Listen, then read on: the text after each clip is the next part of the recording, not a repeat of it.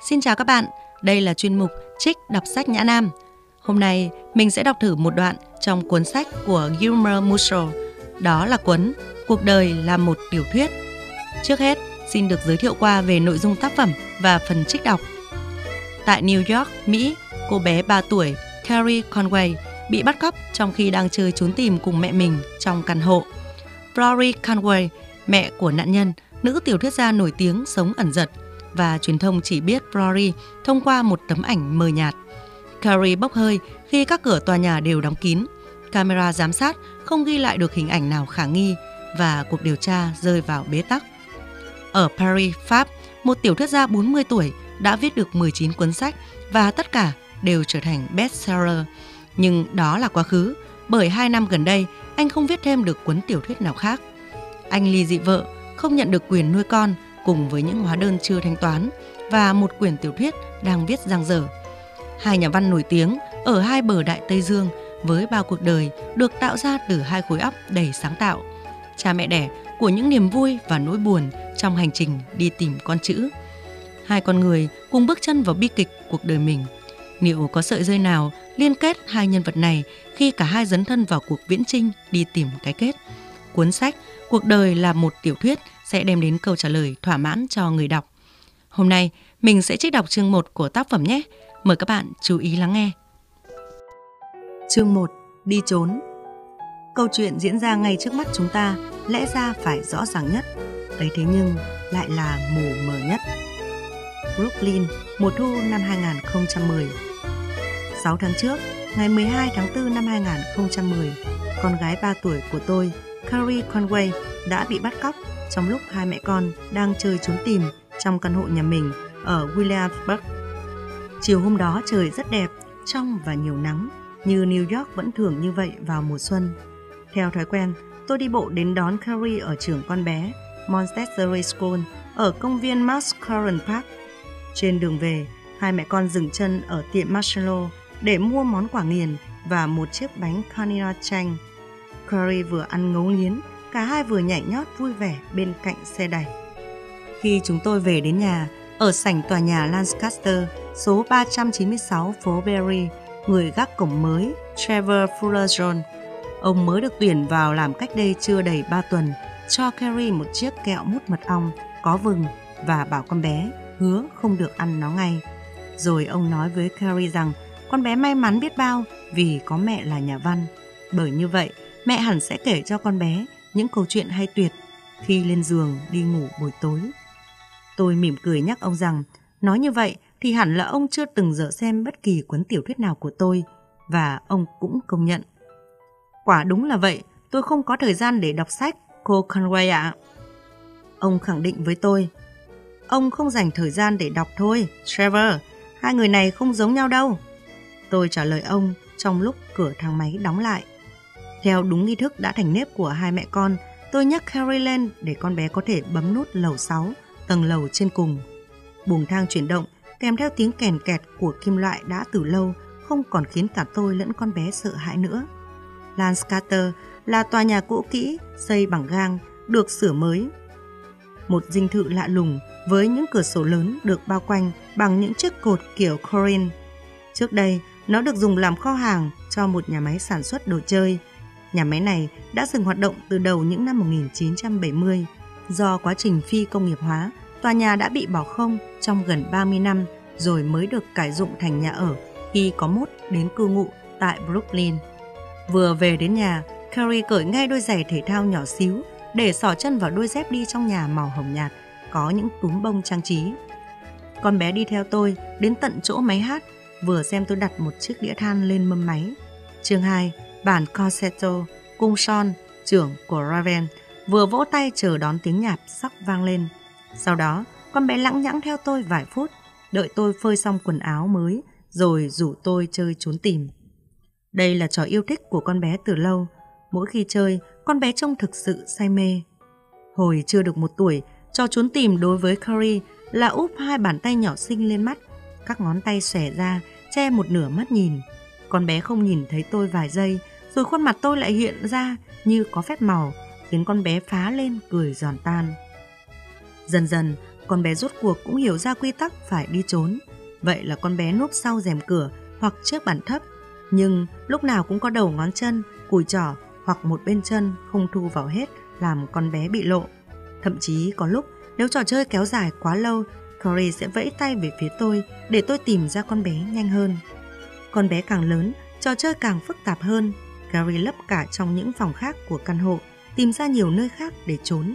Ngồi xổm sau cánh cửa, cuộn tròn người trong bồn tắm, nằm dài dưới đống chăn ga, nằm bẹp dưới gầm giường. Luật chơi cũng thay đổi, trò chơi trở thành một việc nghiêm túc. Từ đó trở đi, trước khi bắt đầu tìm con bé, tôi phải quay mặt vào tường, nhắm mắt và đếm số lần lượt đến 20. Và đó chính là điều tôi đã làm vào buổi chiều ngày 12 tháng 4 đó. Khi mặt trời đang tỏa nắng phía sau những tòa nhà chọc trời, nhấn chìm căn hộ nhà tôi trong luồng ánh sáng ấm áp, gần như phi thực. Mẹ không được ăn gian đâu nhá! Con bé hét lên, mặc dù tôi hoàn toàn tuân theo nghi thức. Trong phòng mình, tay úp lên che mắt, tôi bắt đầu đếm to thành tiếng, không quá chậm, không quá nhanh.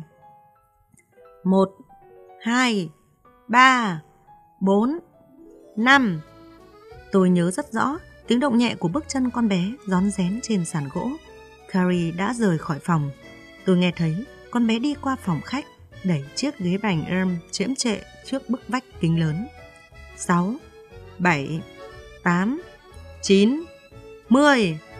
Thời tiết thật dễ chịu, tâm trí tôi lang thang đây đó, cuốn theo những nốt nhạc như pha lê vọng đến từ phòng khách. Đã đến đoạn ưa thích của tôi trong khúc này, cuộc đối thoại giữa kèn khóc anh và đàn piano. 11, 12, 13, 14, 15. Một câu nhạc dài, trao chuốt, không ngừng tuôn chảy mà một số người đã so sánh khéo léo với một cơn mưa ấm áp, đều đặn và lặng lẽ. Tôi mở mắt và ra khỏi phòng. Chú ý, chú ý, mẹ đang đến đây. Tôi bắt đầu trò chơi. Tôi tươi cười sắm cái vai mà con gái mong đợi ở mình.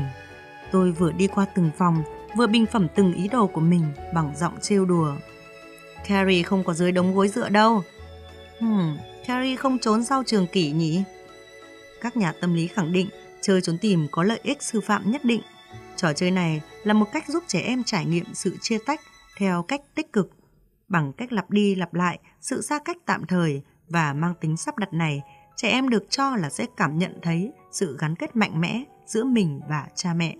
Để tạo hiệu quả, trò chơi cần được thực hiện như một màn kịch thực sự và phải tạo ra trong khoảng thời gian rất ngắn nhiều cung bậc cảm xúc, sự kích thích, chờ đợi, một chút sợ hãi trước khi vỡ òa vì vui sướng khi được tái ngộ. Để tất cả những cảm xúc đó được bộc lộ thì phải kéo dài sự thích thú một chút và không làm cảm giác hồi hộp hết quá sớm. Đương nhiên, thường thì tôi biết Carrie trốn ở đâu trước cả khi mở mắt, nhưng lần này thì không. Và sau 2-3 phút diễn trò, tôi quyết định thôi giả vờ và đi tìm con bé, tìm kiếm thực sự. Tuy căn hộ nhà tôi cũng rộng, một khối lập phương bằng kính rộng 200 mét vuông nằm ở góc tây tòa nhà. Nhưng những nơi có thể làm được chỗ nấp thì không phải vô hạn. Tôi mua nhà cách đây vài tháng, dồn vào đó toàn bộ tiền tác quyền kiếm được. Dự án bất động sản cải tạo tòa nhà Landscater đã được khách hàng tranh nhau mua và dù công trình còn lâu mới hoàn thành thì căn hộ tôi nhắm đến đã là căn cuối cùng chưa có người sở hữu trên thị trường. Tôi thích mê nó ngay lần đầu đến xem, rồi để giành lấy và chuyển đến thật nhanh. Tôi đã chấp nhận đưa một khoản lót tay cho bên môi giới. Sau khi có được căn hộ, tôi cho đập bỏ toàn bộ các bức tường có thể đập bỏ được để biến căn hộ thành một mặt bằng rộng có sàn gỗ màu vàng óng ánh như mật ong cùng đồ bày biện và phong cách trang trí tối giản.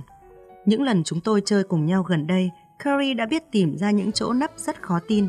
Con bé tinh danh luôn ra sau mấy xế quần áo hay nấp trong tủ cất dụng cụ vệ sinh. Một cách kiên nhẫn, tuy có phần hơi khó chịu, tôi tìm con bé khắp các ngóc ngách xó xỉnh, phía sau từng món đồ đạc, rồi tôi lại tìm lần nữa.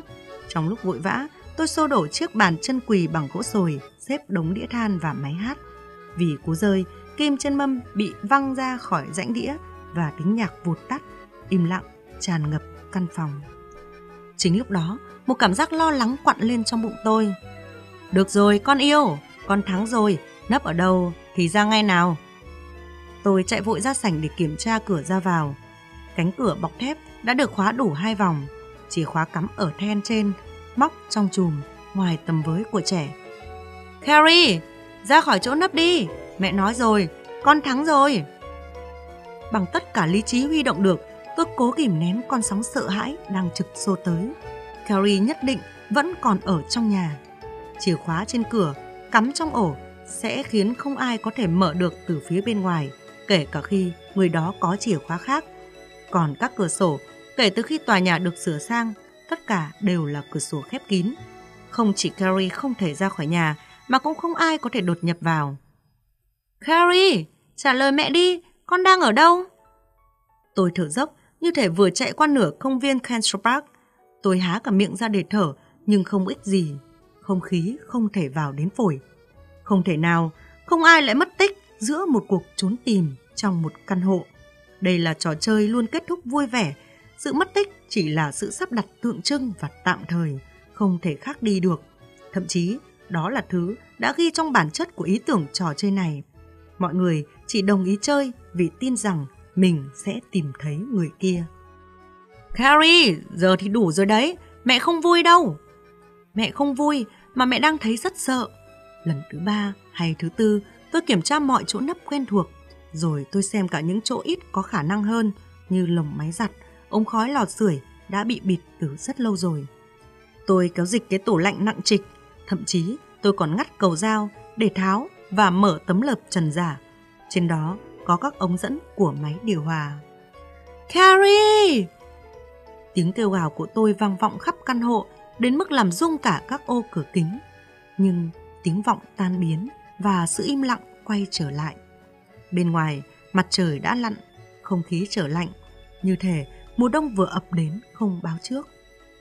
Tôi đứng bất động giây lát, mồ hôi túa ra, nước mắt chảy trên má. Khi dần lấy lại tinh thần, tôi mới trông thấy một chiếc dép của Carrie bên ngoài hành lang thông ra cửa sổ. Đây là một chiếc dép nhỏ bằng nhung màu hồng nhạt, là chiếc chân bên trái. Tôi tìm chiếc kia, nhưng dường như nó cũng biến mất. Chính khi ấy, tôi quyết định gọi cảnh sát. Viên cảnh sát đầu tiên có mặt ở nhà tôi là thám tử Mark Rosalie của phân khu 90, đồn cảnh sát phụ trách vùng phía Bắc Williamsburg. Chồng ông có vẻ không còn cách tuổi về hưu là bao. Bất chấp dáng vẻ mệt mỏi và đôi mắt đã có bọng, ông hiểu ngay lập tức sự nguy cấp của tình hình và làm việc rất khẩn trương. Sau khi xem xét tỉ mỉ căn hộ, ông yêu cầu tăng viện để lục soát toàn bộ tòa nhà, triệu tập một đội cảnh sát khoa học, cử hai nhân viên đi thu thập lời khai của các dân cư. Sau khi xem xét tỉ mỉ căn hộ, ông yêu cầu tăng viện để lục soát toàn bộ tòa nhà, triệu tập một đội cảnh sát khoa học, cử hai nhân viên đi thu thập lời khai của các cư dân trong tòa nhà Lancaster và đích thân xem kỹ các đoạn băng giám sát cùng đội bảo vệ tòa nhà. Ngay khi có mặt, ông đã tin rằng chiếc dép bị thiếu là đủ thuyết phục để kích hoạt cơ chế, báo động, bắt cóc. Nhưng cảnh sát bang muốn tập hợp thêm những yếu tố cụ thể khác trước khi cho phép. Thời gian trôi đi, tôi càng bồn chồn lo lắng. Tôi hoàn toàn mất phương hướng, không biết làm thế nào để trợ giúp, nhưng lại điên cuồng khao khát mình có thể giúp được. Tôi để lại một tin nhắn trên máy trả lời tự động của biên tập viên của tôi. Phan tin, tớ cần sự giúp đỡ của cậu. Curry đã mất tích. Cảnh sát đang ở đây, tớ không biết phải làm gì. Tớ lo lắng đến phát điên, hãy gọi lại cho tớ ngay. Chẳng mấy chốc, đêm đã buông xuống Brooklyn. Không chỉ có Carrie chưa trở về, mà những điều tra viên của NYPD cũng chưa mảy may thấy được một hướng triển khai, dù là nhỏ nhất. Con gái tôi dường như đã bị bốc hơi, đã bị virus khát máu, lợi dụng lúc tôi không chú ý kéo vào bóng tối. 8 giờ tối, cấp trên của Rosalie, Trung úy Francis Richard xuống xe ở sảnh trước tòa nhà Lancaster, nơi tôi được đưa xuống trong lúc một đội cảnh sát lục soát kho xếp của căn hộ. Chúng tôi đã cho theo dõi đường điện thoại của cô. Cô ấy vừa dựng cổ áo khoác đi mưa lên vừa cho tôi biết. Con phố đã được phong tỏa và một cơn gió lạnh buốt thổi tràn trên phố Bury. Có khả năng kẻ bắt cóc con gái cô sẽ tìm cách liên lạc với cô để đòi tiền chuộc hoặc đưa ra yêu cầu nào đó khác. Nhưng hiện tại, cô cần theo chúng tôi về đồn. Vì lý do gì? Làm sao các vị lại cho là con bé đã bị bắt cóc? Cửa vẫn... Đó là điều chúng tôi đang cố tìm ra, thưa cô. Tôi ngẩng đầu nhìn bóng hình khổng lồ của tòa nhà nổi bật trên nền trời đen thăm thẳm. Có điều gì đó mách bảo tôi rằng Carrie vẫn đang ở trong ấy và rằng nếu tôi đi xa khỏi đây, đó sẽ là một sai lầm. Cố tìm sự trợ giúp, tôi nhìn Rosalie nhưng ông tán thành với cấp trên.